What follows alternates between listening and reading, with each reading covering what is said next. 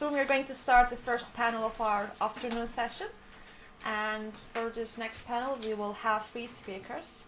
And the first one is Jean Bajala. Um, he's lecturer at American University of Iraqi uh, Süleymaniye. Um, he currently teaches modern world civilization and Middle Eastern history and has experience lecturing at Salahaddin University, Istanbul Bilgi University, and University of Oxford.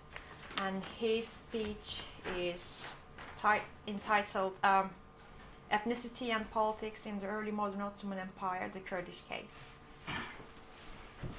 Well, uh, good afternoon, everybody, and uh, I'd like to first of all start by thanking the organisers of the conference for doing such a wonderful job and for such a wonderful lunch as well, which has uh, made a nice change from the sandwiches we usually suffer through at these kind of things.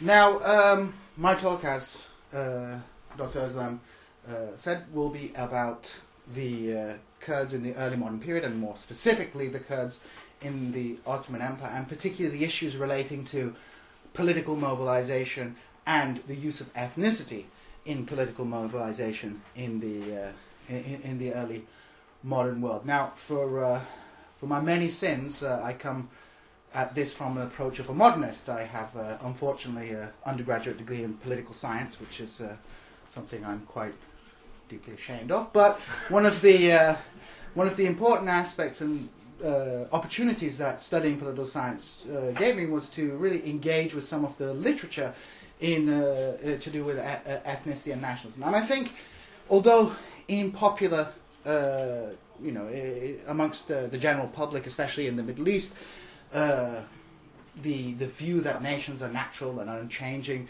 is uh, still very prevalent. I think amongst academics, we all have generally sort of rejected this uh, perspective uh, towards this more constructed, this notion that ethnicity and nationalism are constructed, changing, and uh, contextual. And of course, this is, uh, for, for me, this is a very personal issue as the son of a Kurdish Agha and a Pembrokeshire peasant brought up, born in Birmingham and brought up in the Venice of Yorkshire, Kingston upon Hull. Uh, the contextual nature of what one's ethnicity is is uh, is something uh, so, something very uh, close to me. Now, the the research I'm going to present today basically, I came to uh, it when I was studying the emergence of modern Kurdish nationalism at the end of the 19th century and in the early 20th century. So, unlike many of uh, many of the speakers uh, today who've who are medievalists or li- linguists and things, I, I, I, guess I come from a slightly different uh, different uh, perspective and a different way. And what what I found quite interesting in studying the emergence of modern Kurdish national identity is the the politicized the the the, the highly political nature of of, of uh, historical discourse pertaining to the Kurds and the academic reaction to this. So, of course, as might be expected, uh, Kurdish nationalists in the in the modern era have been uh, very, uh, let's say, uh, forceful in trying to show the historical depth of the Kurdish nation, to show that the Kurds are an ancient people. In the Middle East, of course, you have the creation of uh, historical discourses which, you know, emphasize the uh, ancient nature of the Persian nation, the ancient nature of the Arab nation, the ancient nature of the Turkish nation. And of course, these are all part of a political struggle to justify current day political structures and political demands. So, this game which m- many Middle Eastern historians play of whose history is the longest, although interesting in, as uh, in itself, does not uh, illuminate the issues of uh, ethnicity and nationalism uh, before the modern age uh, in, in, a meaningful way.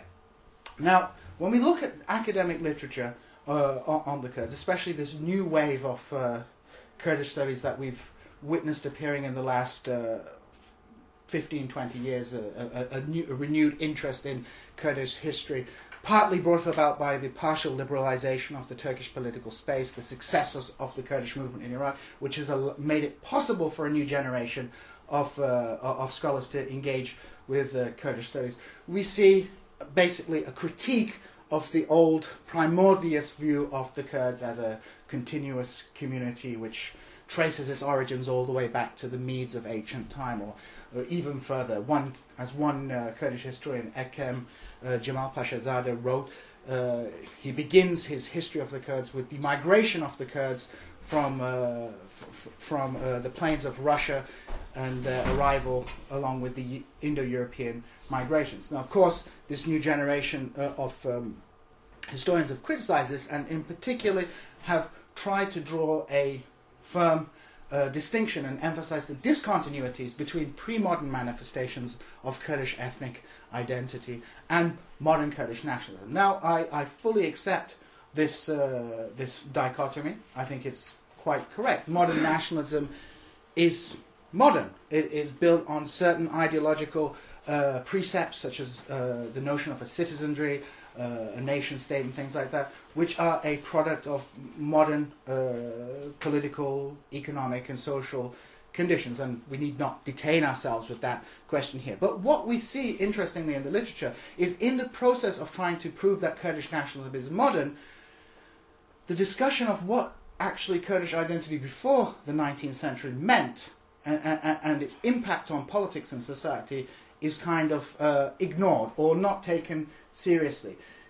In other words, uh, the new generation of Kurdish historians are keen to show to us that, well, pre-modern manifestations of Kurdish identity are not nationalism, but they do not tell us what they are or how we might conceptualize them or, or you know what was their meaning. So, and so because it's this, this, obsession with the nationalism debate, uh, which is quite understandable, uh, we, we, we get a kind of lopsided view of what Kurdish identity before the 19th uh, century meant. Now, so what I'm going to do is basically give you a kind of overview of how we might look at the different contexts in which uh, Kurdish identity was mobilized in the pre-modern period, and perhaps more importantly, what were its political implications? You know, how did it affect? Uh, uh, how did it affect uh, the conduct of politics, the con- uh, and, and, social relations between different groups, state society relations, and all these things.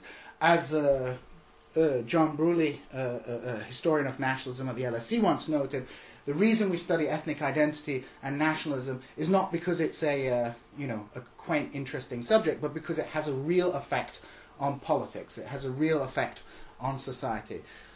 So. I'm going to. I have outlined here a few kind of questions that I want to answer, and I probably won't get round to answering them all in enough depth or as much as I'd like to. But basically, what were the political implications of Kurdish ethnic distinctiveness in the pre-modern or early modern world? What do manifestations of Kurdish ethnic awareness in the early modern world signify? Uh, is it possible to speak of a Kurdish ethnic solidarity in the early modern, pre-modern world? And perhaps at the end to uh, ask whether it's meaningful to talk about any continuities between pre-modern manifestations of Kurdish identity and modern Kurdish nationalism. So I'll start from with a kind of top-down approach, and this approach is not unique to me. It, it was pioneered by Martin van Bruinessen in the in the late 1970s, and has been built on by the Turkish scholar Hakan Özoğlu more recently, examining how the perspectives of uh, imperial states and, and, and, more importantly, individual, individuals working for or operating within the political uh, within imperial states in the Middle East, uh, how their perceptions of the Kurds as a community uh, affected po- uh, uh, state policy, the, affected the way in which they interacted with the Kurds. Now, as Boris Djam noted this morning, we can we, we, we can actually trace the notions or, the notion of the Kurds as a distinct ethnic community back to the Middle Ages. So when we deal with the uh, Ottoman era, you know, from the 16th century onwards, there seems to have been already in existence in Middle Eastern political culture a fairly well established notion of of a Kurdish community that there existed some community of people called Kurds who lived in some kind, some territory, although vaguely defined, and with some some objective cultural attributes, or, or although as uh, uh, as we might want to highlight the the, the, the objective attributes which were uh, highlighted as defining the Kurds often changed depending on the political context in which they were operating within. Uh, within. Now, uh, now, my, my research on the late uh, on the uh, early modern Ottoman Empire is not exhaustive, but as far as I, I, I have seen, the earliest uh, extended reference in an uh, in an, a piece of Ottoman literature pertaining to the Kurds can be found in a religious manual, in, written in Ottoman Turkish, which uh, describes the um, the, the, what a religious student studying in Istanbul should do, and includes uh, includes some descriptions of the various communities that reside in the Middle East, basically highlighting certain stereotypes about them. Arabs, for example, were somewhat wild and they couldn't be trusted. Uh, Turks, as referring to Turkish speaking peasants, were generally sheep like and tended to follow what they were told. Turkmans were warlike, Ajams were untrustworthy, and Kurds could never agree with any, anything uh, amongst each other and tended to kill each other very often. So we may actually note that as a certain degree of continuity if you follow Iraqi Kurdish politics today. Now, this, this notion of the Kurds uh, as a distinct community had a very important effect on how Ottoman power expanded into Kurdistan in the late, uh, in the early 16th century. Now, I'm sure many of you are well aware of the story of how uh, Ottoman Kurdistan was integrated in the Ottoman Empire after the Battle of Chaldiran, the defeat of uh, Ismail Shah Safavid, and the victories of Yavuz Sultan Selim, the, the Selim the Grim, and basically creating, a, a forcing the uh, Shia Iranians out of Kurdistan and establishing Kurdish uh, Ottoman hegemony over the region, a hegemony which lasted right down to 1918 until the uh, collapse of the Ottoman Empire. And what's significant is that often when, when, historians have approached the Ottoman Empire, they've taken this very state orientated and centralized approach to it and uh, examined it almost as if it's an example of a, a, modern state. When compared to European uh, states of the same period, the Ottoman Empire appears as a relatively centralized state with a standard system of administration known as the Timar system, in which you have a kind of slave holding feudalism where the Sultan has the right to, uh, you know, take the land away from the people he gives it to and, uh, and uh, distribute it ha- how he please. But perhaps a key to the Ottomans' political success was that, particularly on the margins of their empire, they displayed an enormous degree of administrative flexibility. And Kurdistan was one of those regions in which we see that flexibility uh, being displayed. Part of the reasons the Ottomans were so successful in establishing their uh, uh, uh administration o- over Kurdistan was the religious conflicts which exi- existed between the Sunni Shafi Kurds and the uh, the Shia uh, Iranians and the Kizilbash. And this conflict pushed the leading Kurdish emirs who existed in the region to join the Ottoman side. Once, however, the Iranian threat has receded, Sultan um, Sultan Suleiman offered the Kurds a significant degree of autonomy. Now, this autonomy was realized through the recognition of a variety of different Kurdish principalities. But what I find quite interesting about this is that this was almost self consciously a kind of Kurdish policy, that Kurds were a particular community and therefore Kurdish tribes and Kurdish emirs had to be dealt with in a specific way.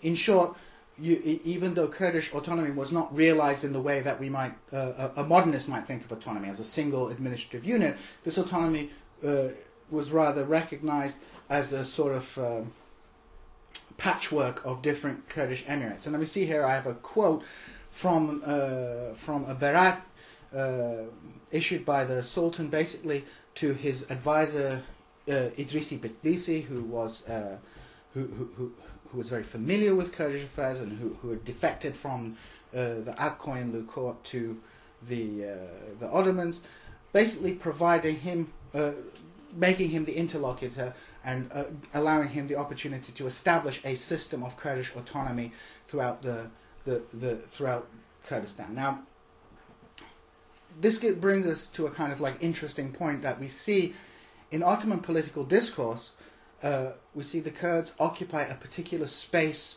within the Ottoman political structure as the guardians of the frontiers. And this, as Boris mentioned briefly this morning, is similar to the kind of uh, policies adopted by the, the, the, the Mamluks in a, an earlier period, trying to organize the Kurds into a, uh, into a to, to, into constructing a kind of bulwark against uh, further Iranian expansion. So we have a quote here from uh, the traveler and writer Evliya Chelebi, in which he describes the Kurds as, as, as warriors and Shafi Muslims, brothers in religion, who basically protect Anatolia and, uh, and the rest of the Ottoman Empire from the incursions of the Shia uh, Iranians. So this is kind of the uh, state perspective, and from this we might uh, conclude that at least from the perspective of outsiders, the Kurds constituted an ethnic category. This is a term used by uh, uh, Anthony D. Smith, a theoretician of ethnicity and nationalism, which is basically a, a, group which is regarded as a whole, regarded as possessing some kind of commonality by outsiders, but does not necessarily possess the uh, uh, the same degree of self consciousness about their uh, uh, about their own identity. They may or may not identify with it. So state actors or imperial actors tended to regard the Kurds as some kind of ethnic category. But what about the Kurds themselves? And this is this is the question that is perhaps more difficult to answer because of the dearth of sources we have on this. There are, the, the, the, there are very few sources uh, from the uh, early modern period examining the uh, examining the Kurdish identity, examining what you know who was included as a Kurd, who regarded themselves as a Kurd, what were the boundaries of Kurdishness, and so I'm going to talk about three different examples, three different contexts we might see the Kurdish identity playing a kind of political role in Kurdish society. And the first one is Kurdishness as an element of social distinction. And what I mean by this is uh, basically we, we see, even today in Kurdish society, a, a strong class element in uh, in the definition of who was a Kurd, especially in the pre-modern period. Now, much of the older literature, particularly uh, works written by uh, uh Vladimir Minorsky and some uh, and some later writers, have presented a narrative in which the category Kurd emerges first as a socio-economic uh, designation. Now, this view is a, a, little bit problematic, and again, to reference my friend Boris for the third time, uh, it's been Boris has critiqued this idea uh, quite severely. This is not to say that there was no socio-economic dimension to what defined a Kurd during, during the early modern period, but to re- regard the category Kurd as synonymous with a word such as nomad would be misleading. Kurd uh, possessed other elements of distinction from the Middle Ages, including language, including territory, including myths of origin. But we do see within the Kurdish context, within the context of Kurdish society, the identity of Kurd signifying the difference between those elements of the population that were tribally organized and had tribal genealogies and those elements that was the subject peasantry. Now, in many parts of Kurdistan, the subject pe- peasantry was non-Kurdish in the sense they were either Armenians or Syrians, things like that. But especially in Kurdistan's more southerly regions, such as Suleymaniye, we see the peasant population being largely Muslim. And in this context, we see uh, we, we, we, see a, a, a, strong social distinction between this uh, what Claudius Rich, an early 19th century traveller, descri- described as the as the Sipahi Kurds, the, the clannish, the warlike Kurds, and the Raiya or the Kulis, the uh, the, the, the villagers.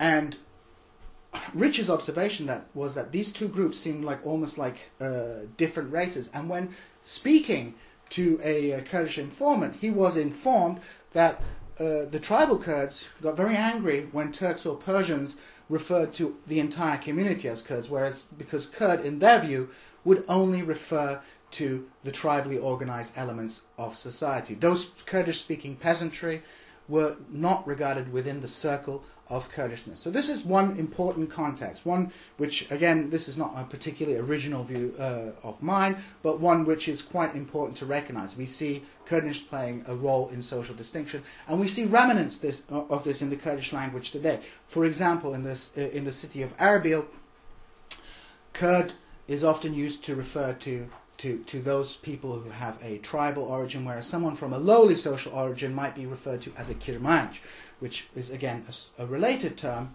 but has a, has a kind of distinct meaning within the context of the city of Erbil. So, if again we want to theorize this, we might again use Anthony. Smith's language to talk about the Kurdish ethnie, the Kurdish ethnic community, as a lateral or aristocratic uh, ethnie in, encompassing only what we would, uh, only the top layer of what we might assume to be Kurdish society today. So that's one element. But there are two. There, are some other interesting contexts in which we see the Kurdish identity mobilized. And I'm going to focus on two of them, two of the most well-known pieces from the early modern period. The first is the Sherefname, a, uh, uh, uh, authored by the Emir of Bitlis, Sheref Khani Bitlisi, written in Persian, and purporting to be a history of the Kurds, or perhaps more accurately, a history of Kurdistan's ruling houses. Now, historians have tended to use the Sherefname as a kind of mine for historical information. There's not, not much historical information on Kurdish society in the early modern era, but they have not. Uh, they've tended to just try and find a, use it as a database for facts and figures and battles and things like that, rather than assessing uh, assessing it as a, a, as a literary text. And my argument about about the Sherefname is that it displays a kind of princely political identity. Sherif Khan, as an emir in Kurdistan, as the ruler of, of, of a Kurdish emir, was keen to protect the autonomies not of, not only of himself but of his fellow Kurdish emirs. It, it was kind of an, uh, a, group solidarity of the elite, and he basically in the Sherefname talks about the Kurds as a community, talks about the Kurds as a community having their own aristocratic elite and their own traditions of self government, which is quite important. And basically, the Sherefname uh, uh, uh, um, uh, functions almost as a constitutional document outlining how a good imperial ruler should rule Kurdistan. So he, for example, uh, contrasts the Safavids, who I- imprisoned Kurdish emirs, with the Ottomans, who empowered them and recognized their rulership o- over over Kurdish uh, o- over their traditional domains. And he has this very interesting passage in it in which he describes. He says, "The great sultans and magna- magnanimous Khakans likewise have not coveted the Kurds' districts or provinces." And are content merely with their tribute, subordination, and acquiescence to heed the call, the call to arms and to prepare campaigns, an agreement made without the condition of being conquered. It's kind of an important aspect of the work that Kurds are happy, Kurdish emirs are happy to work within the imperial system so long as their rights are respected. The kind of quasi pre modern federalism, saying that, well, we have these inalienable rights and we will be loyal to you so long as these are, uh, are adhered to. So, in what emerges in, in uh, Sherif Khan's Sherefname is the idea of the Kurds not simply as a cultural community, but as a political community with a certain political culture and certain political rights. In a sense, it's a discourse between a Kurdish lord and his imperial overlord.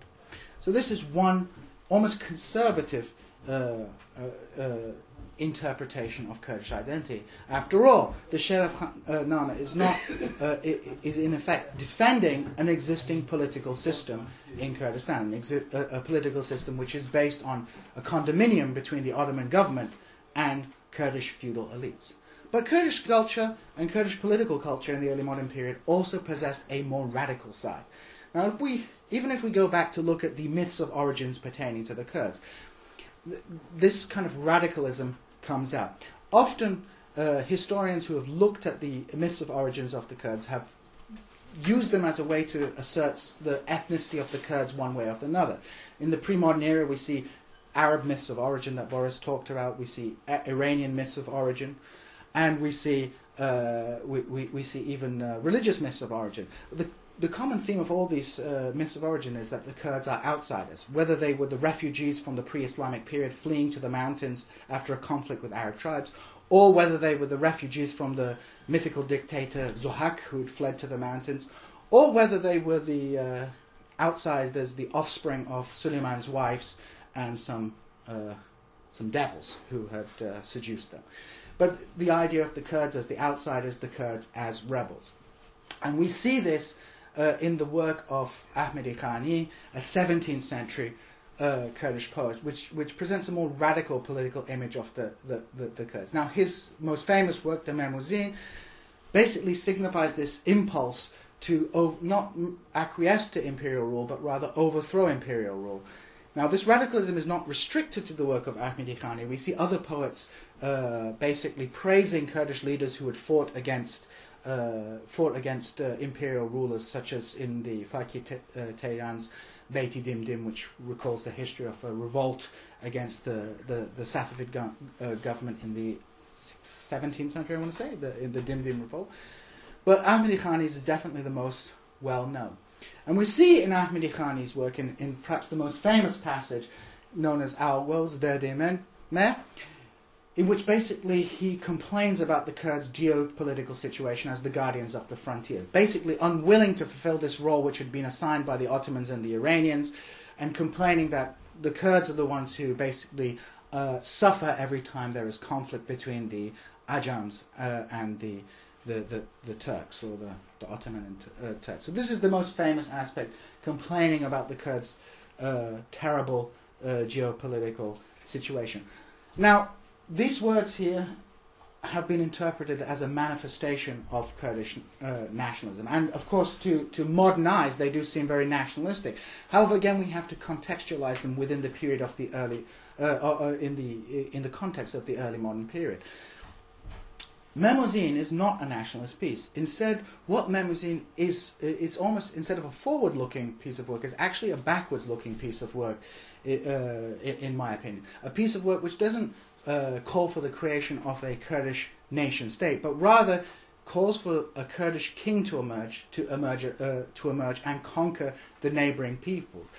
And my suspicion about this work is that this is looking back to the age of Salahuddin Ayyubi when the Kurds had been at the center of, the, uh, of Middle Eastern politics, uh, rejecting the idea that Kurds should remain on the margins of, of, of uh, civilization. So we see in, in, in praising the praising of a, of a Kurdish king and the, the, the, wish for a Kurdish king to come forth and conquer those neighbors. Not create a nation state, but create, an, uh, create a, uh, uh, an Islamic empire in which the Kurds would form the core element. So, a few little concluding points we might want to bring up is that, well, the notion that the Kurds constituted a, a distinct community in the early modern period played an important role in shaping political and administrative structures.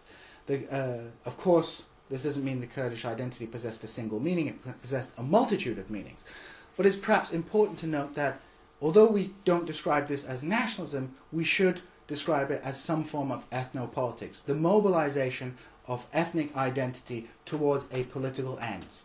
And I think uh, quite an interesting point, and I don't have time to go into it, is that what is the relationship between these pre-modern uh, identities and modern Kurdish nationalism. And I would conclude by a point made by uh, uh, Eric Hobsbawm, who cited the most decisive uh, aspect of proto-nationalism in defining modern nationalism is the existence of a, a, state or a political structure like that. And I think if we want to look at you know what is the pre-modern influence on modern nationalism, modern Kurdish nationalism, we should look beyond issues of language, issues of culture, but rather to the existing political traditions, and particularly the tradition of Kurdish self rule, in helping define in the modern period, providing a kind of uh, wealth of, uh, of um, symbolic resources for Kurdish nationalists to build on. Thank you very much.